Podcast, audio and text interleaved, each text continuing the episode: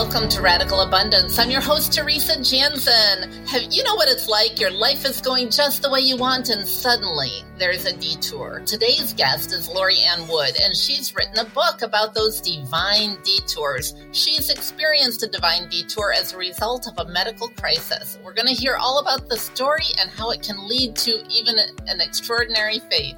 Welcome to Radical Abundance, Lori. It's great to have you on the show. Thank you, Teresa. It's so great to be here. I'm excited. Okay, Lori Ann, let's start off with that story. What happened? What was the big detour in your life that led you eventually to write this book that'll come out in February?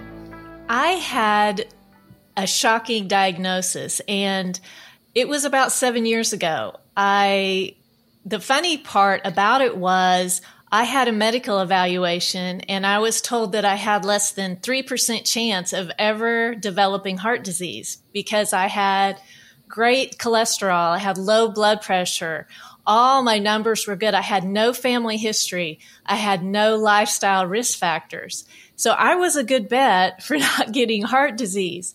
But then three weeks after that evaluation, I was in cardiac intensive care with end stage heart failure from an unknown cause. I was broadsided, of course. And what I had done is I was just feeling sluggish. I didn't have any energy. I felt like I had the flu. I had no idea that there was anything wrong with my heart. That was the last thing on my list of things that could be wrong with me. And I went to my PCP, my family doctor, and the words that he said to me, I knew they were going to be significant, but I didn't know in what way. But he listened to my heart and did all the things he could do in the office. And then he said, If we're lucky, it's pneumonia. And my husband was with me, and I remember looking at him thinking that was worst case, that it was pneumonia. And my doctor took me right to get a chest x ray and found that my heart was enlarged, very enlarged, and it was actually functioning at about 6%. I was just, I was direct admitted into ICU from that doctor's office. And I spent 14 days there in ICU. I had a defibrillator pad stuck to my chest and a crash cart right outside my door. And I just there. We lived in ICU for a couple of weeks. They didn't want me to go home at that point because they didn't think I could survive at home. We didn't know this at the time, but later learned she probably won't survive at home. And once I left the hospital, I had an external defibrillator vest on, and I wore that 24 hours a day for nine months. And within a couple of weeks, flown to Cleveland Clinic and met with the head of transplant there, and I was, she told me recently, she actually wrote the foreword to my book, but she told me recently that I was her most critical patient for a year and a half. And she was on pins and needles that whole time. And I was just wearing my life vest, taking these high powered meds and holding on. And then we would go in every once in a while to get evaluated and check my heart function, and, and nothing happened. I never improved. In fact, I went 16 months with no improvement. I did get an internal device within that 16 months, but still didn't really get any measurable improvement. And then out of nowhere, really, I went in for something else and they tested my heart and my heart function was restored to normal at about 16 months post diagnosis. To tell you the truth, I thought that was my story. I thought my story was one of divine healing and God's care and provision. And I was going to tell that story, and that was going to be what God had in mind for my life. But three years ago, my heart function dropped and I found myself in active heart failure again. And I've learned through the course of this disease and dealing with its effects is that heart failure is a chronic progressive disease. For most people, medical science can manage the symptoms with devices and medications and lifestyle changes. For some, they can slow the progression, but there really is not a cure, and it really only goes in one direction. So, right now, I'm holding steady at a lower heart function. And what I have found during that time is that I have taken some risks and I have stepped out in ways that I wouldn't have done in a safer, healthier life. And so I was able to write this book. It was born of my diagnosis, but it's not primarily about the medical events. It's really a guide for people to confront questions. I hear so much going on in your story right now. And at the time that you had this divine detour enter your life, this medical crisis, of course, you have a, lot of things going through your mind, but you said that at the time you didn't even recognize where it was going. You thought your story was going to be that of divine healing, yet a heart condition is a chronic disease that goes one direction, not towards healing, but toward a steady decline, really. So the story wasn't about the physical, it was more spiritual, and it led you to the questions. In fact, you told me there were three questions that we all have to answer. Tell me more about those three questions and how you even came to that. There were three questions. I started writing, someone dropped off a journal early on in my ICU room, and I was writing like lists of people I need to write thank you notes to or reminders. I still had kids at home, reminder to do this at school or whatever it was while I was in the hospital. And my husband at one point said, we should be writing this down or you should be taking notes about what, you know, the, what's going on. And I didn't want to because I didn't ever want to relive what was going on.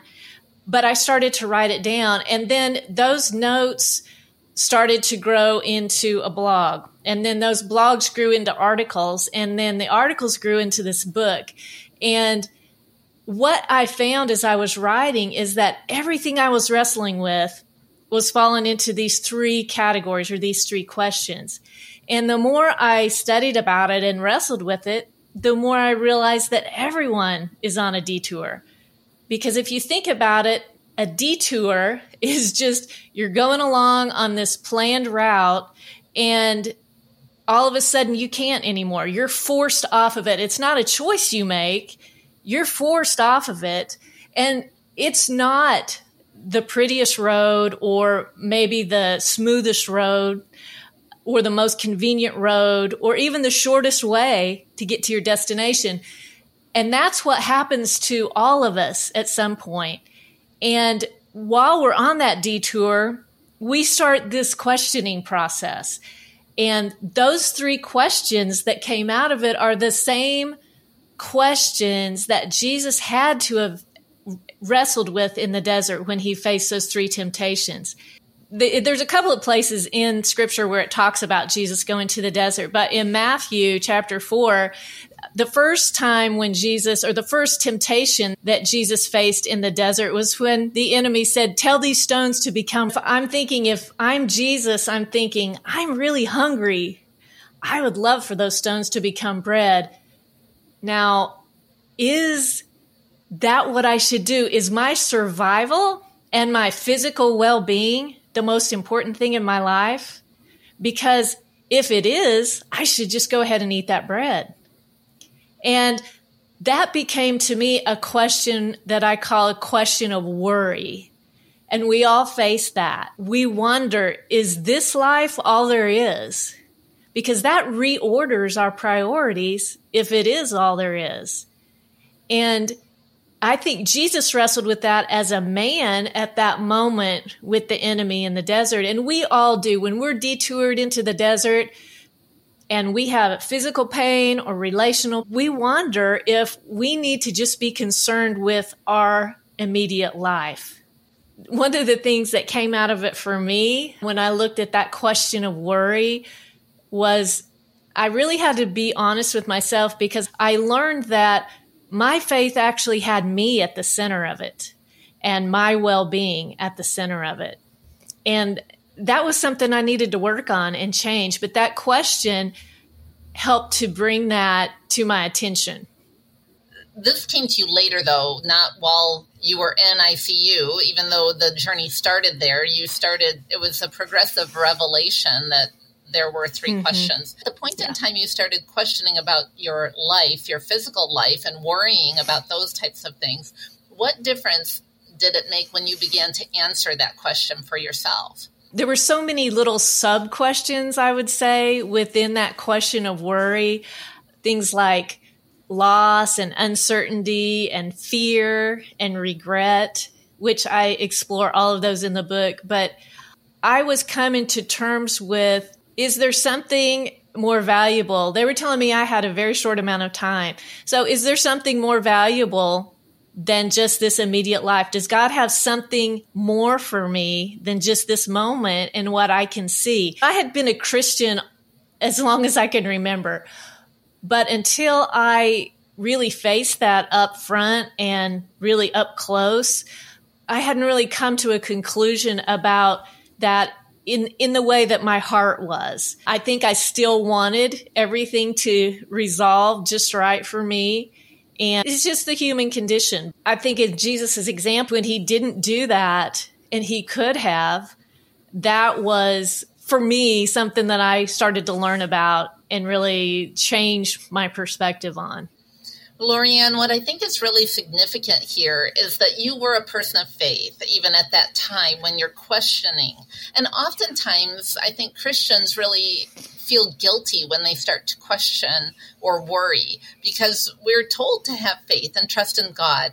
Yet Jesus himself faced this question in the wilderness. Of course, he was he's perfect, but also a human. How did you feel at that time? Did you did you feel guilty as a Christian facing those doubts and worrying about your life, or were you able to just say, you know, that I have a relationship with God that's okay that I worry? I struggled with questions. I felt like that maybe was the reason that I wasn't getting those first 16 months and there was no improvement. I thought, I don't have enough faith. I'm not strong enough. I'm letting my prayer warriors down that were praying for me around the clock.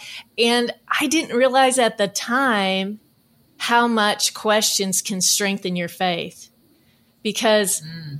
I've learned over those months and now years that when we poke and prod and question and wrestle, our faith gets stronger and it gets more defined and we can get our hands on it. We choose God again and again and we don't just choose him once and put him on a shelf. That to me was the value of those questions is that it was on my mind all the time. He was on my mind. My faith was on my mind all the time because those questions were nagging. And I think sometimes, like you said, we shy away from questions or think that reflects badly on us or that God would be disappointed with a question or other people might be disappointed. But in reality, the questions are what keeps us bringing us back to him. I can, I think that's completely true because a faith that doesn't question is a faith that doesn't grow, but also those questions show that we are reasoning and struggling and working out our faith and not just blindly accepting or building our faith on tradition or or family or, or the faith of our parents when we struggle and really work through those issues, we come out of it with a faith that's proven and tested. And I think that's really important. And you found a stronger faith on the other side of those questions. Yes. And that reminds me of something that I really clung to during that time is that the opposite of faith we think of as doubt, but really the opposite of faith is indifference. It's just walking away and saying, I'm done with it. I'm washing my hands of it. I don't want anything to do with it. But when we doubt, which happens to be question number two, but when we doubt, we bring him up again and again, and he doesn't shy away from that. And scripture plays that out with Job and so many other examples we have where we can question and God's not going to punish us or back away he wants to just keep that conversation going. And so that was, like I said, that was the second question because when Jesus went into the desert, that first question was about tell these stones to become bread. But the second question was, or the second temptation was throw yourself down and the angels will protect you. Float, throw caution to the wind because God will not let his beloved be harmed. If he let you be harmed, then he must not love you. He must have abandoned you. And we formulate this question in our mind Is God always good? Because what's happening in my life right now doesn't feel good. It doesn't feel like love.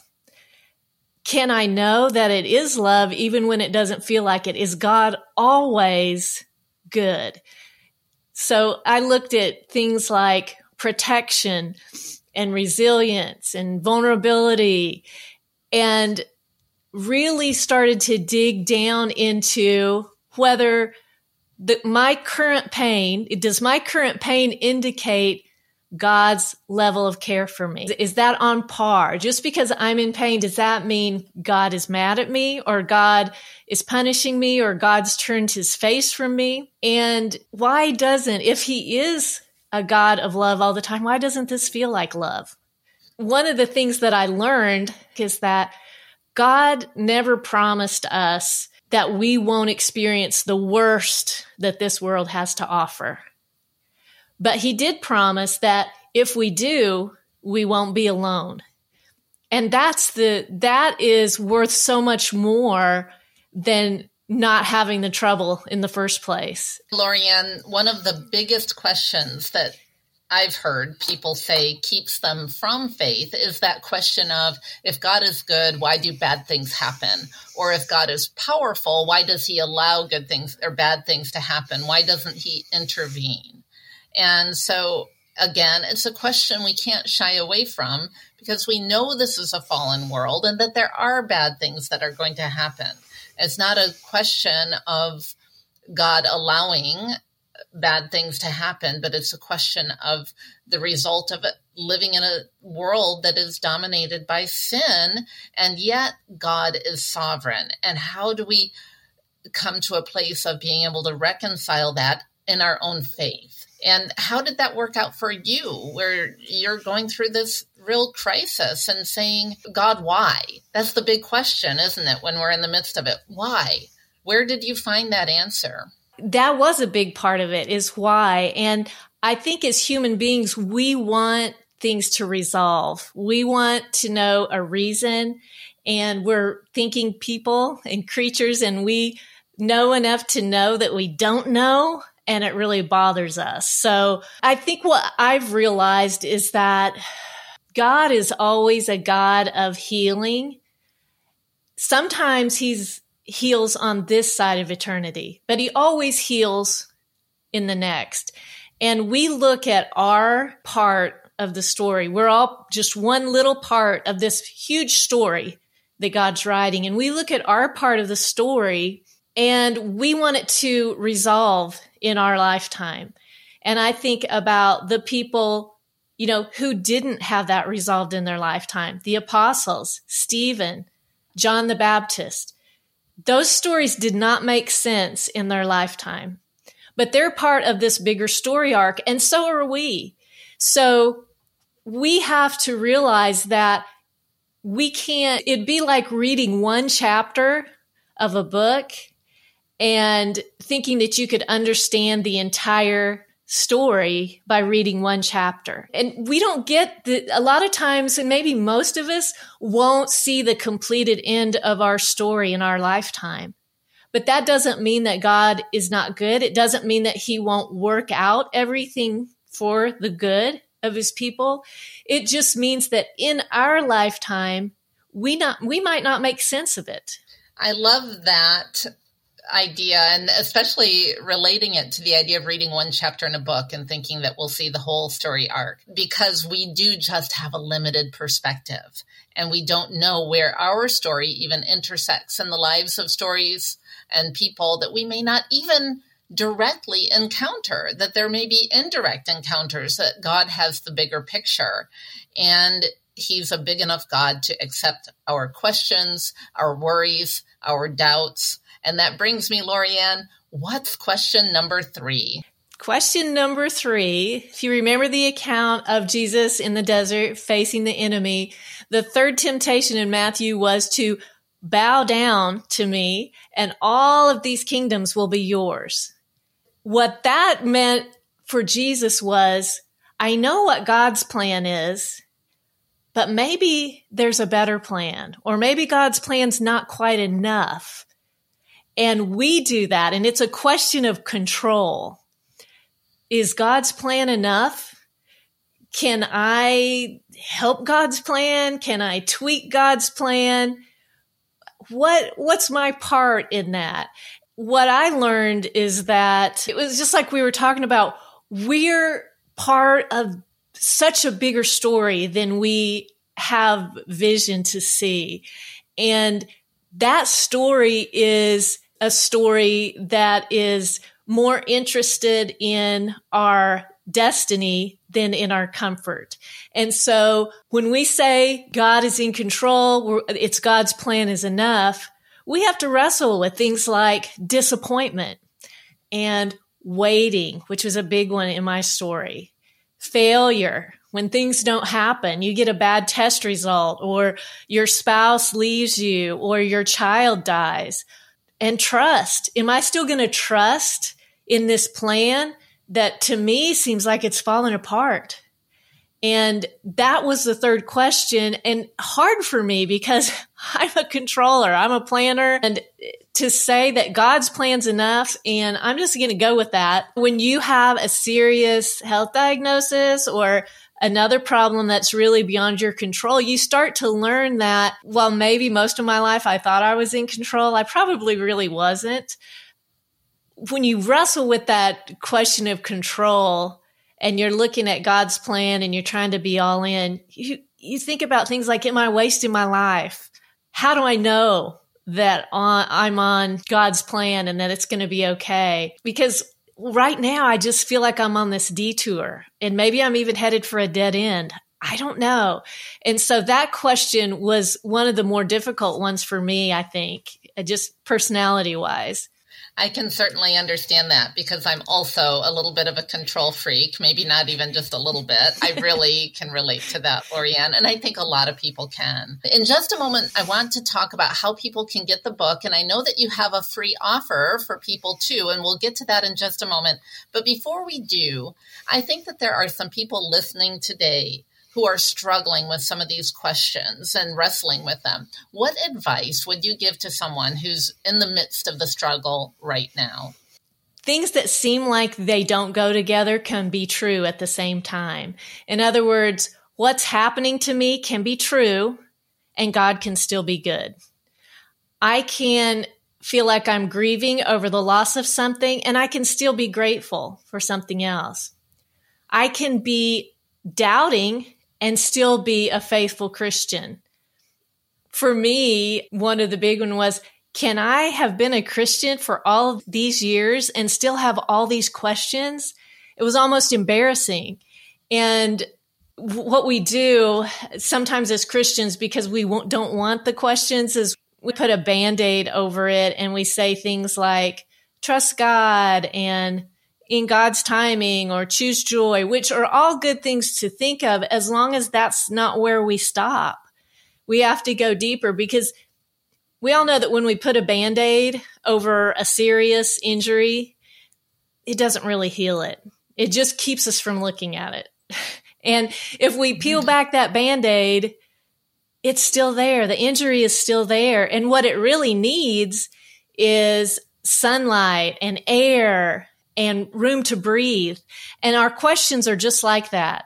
We need to bring them out and let them breathe and give them some air and sunlight and they'll start to heal. And God has never, although we think he, he doesn't like questions, that's never been his nature.